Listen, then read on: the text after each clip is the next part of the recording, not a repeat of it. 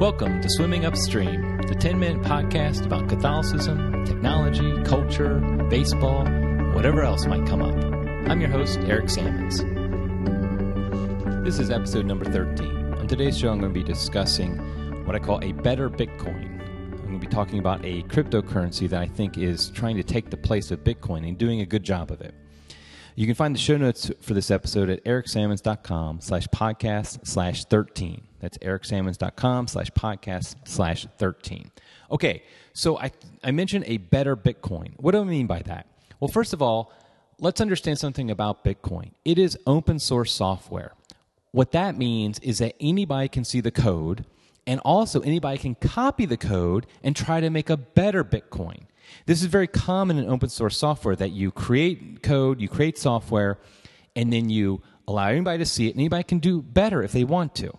And so what they do is they create a fork of the software in which they take everything you've written and then they try to improve upon it. This has happened many times with Bitcoin. There are many different uh, cryptocurrencies out there that are trying to be maybe something different than Bitcoin, maybe something better than Bitcoin, what have you. One of those that I'm most excited about is called Dash. It was created back in January of 2014 by Evan Duffield.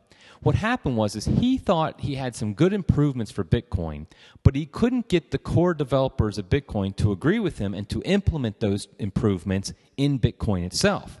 So in the end he said, "Well, I'm just going to fork Bitcoin and I'm going to create my own digital currency, my own cryptocurrency." And so he created what was called initially, well, it was called initially Xcoin, but then quickly it became known as Darkcoin. The reason for the name is is because its original emphasis was on privacy. He Evan Duffield wanted the the Dash or Darkcoin at the time to be something that you could make private transactions automatically within the blockchain itself.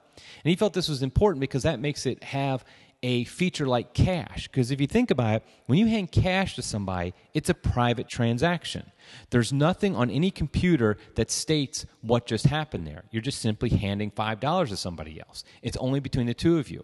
He wanted the a cryptocurrency that had that built in, that feature built in. So that's why he created Darkcoin. However, over time, he recognized the emphasis on creating a new digital cash, something that would be like cash, had other features that were needed as well. And so eventually it was renamed to Dash, which basically means digital cash. And so that became the emphasis is more just trying to make this much more like cash. So keeping the privacy, so what's called private send, being able to send transactions privately, but also now he added something called instant send, which basically allowed somebody to instantly send a transaction fee, you know, a dark uh, dash to somebody else, and they would instantaneously know that's a legitimate transaction. Now, this is a big deal in cryptocurrency because Bitcoin, for example, it takes about 10 minutes more often, oftentimes more than 10 minutes for a transaction to be what's called confirmed, meaning yes, it really did happen, that it's been accepted on the Bitcoin network, and you can be pretty much assured. Really, it takes more than just one confirmation. Sometimes people say it takes you know, four to six confirmations, which can be over, which can be hours these days. That's not really a cash transaction because think about it. If you're at the coffee shop, you give somebody five dollars, you don't want to wait an hour before they give you the coffee because they've confirmed that the five dollars really is five dollars. So instant send in Dash is a way in which you can send dash. Let's say you send five dash to somebody, they can instantaneously know that that was a legitimate transaction, and they can give you whatever the service or product that they bought. Now, what's happened is is that Bitcoin has become slower and more expensive. It's not really useful anymore for smaller, quick transactions, like for a cup of coffee or in a vending machine.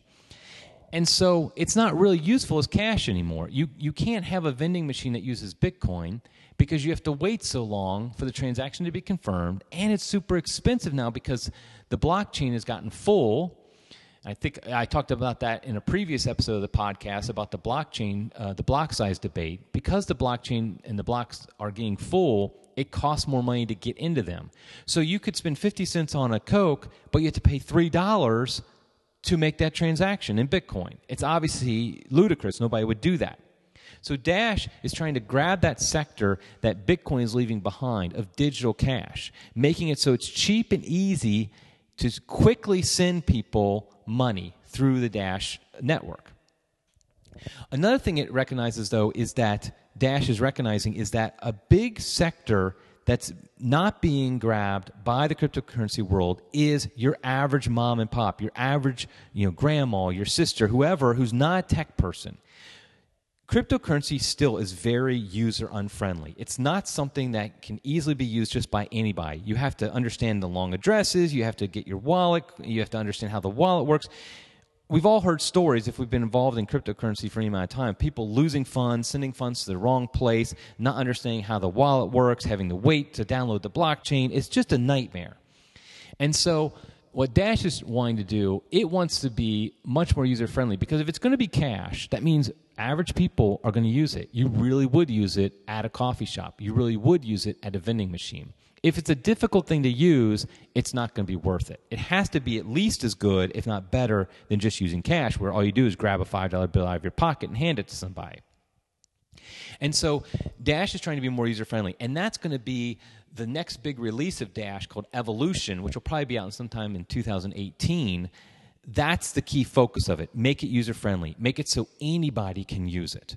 And so that's really going back to the original vision of Evan Duffield for Dash of being digital cash, of being something that's very that's private, instant, and easy to use. That would probably be the three things I would say are most important about Dash. It's private, it's instant, and it's easy to use, just like cash is. Cash is private, Cash is instant to use, and Cash is also easy to use. You don't have to have a PhD in technology in computer science in order to use Cash.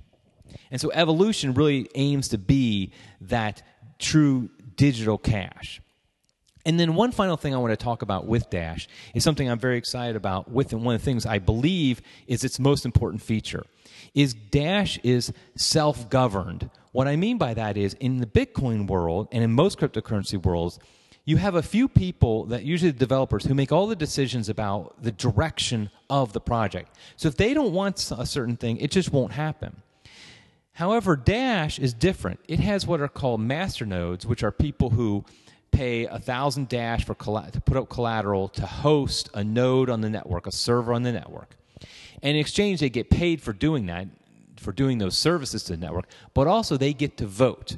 They get to vote on who will be the core development team, who will we pay to make the developments, how will we market it. When big decisions come up, the masternode owners can vote to decide what they will do. I think this is important because you have the greatest idea in the world, but if you don't have a way to be self sustaining, it's not going to work as a currency. You don't want a currency that is popular today and 10 years from now is completely fallen apart. Nobody's going to have faith in that currency and want to use it.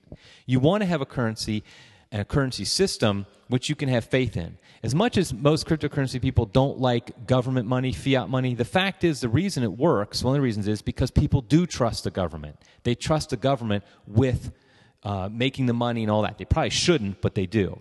Well, people need to trust a cryptocurrency that it's going to be self governing, that it's going to be able to overcome issues in the future. Dash has already overcome many issues that have arisen, like privacy, like instant and now instant send, and now they're addressing user friendliness.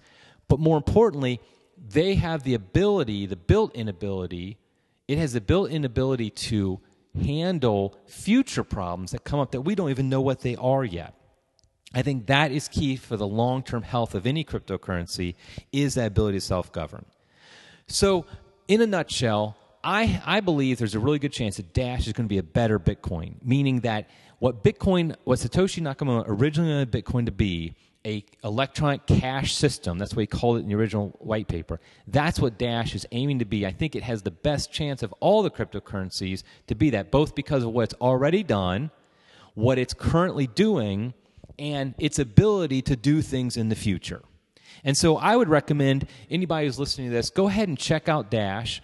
I've written a lot of articles about Dash. I'll put some in the show notes page uh, over at Medium, and I'll try to link to some of those. But really study it and see what you think uh, if you think it also it also has the potential to be a better Bitcoin. Okay, that's it for today's episode. Until next time, keep swimming against the stream.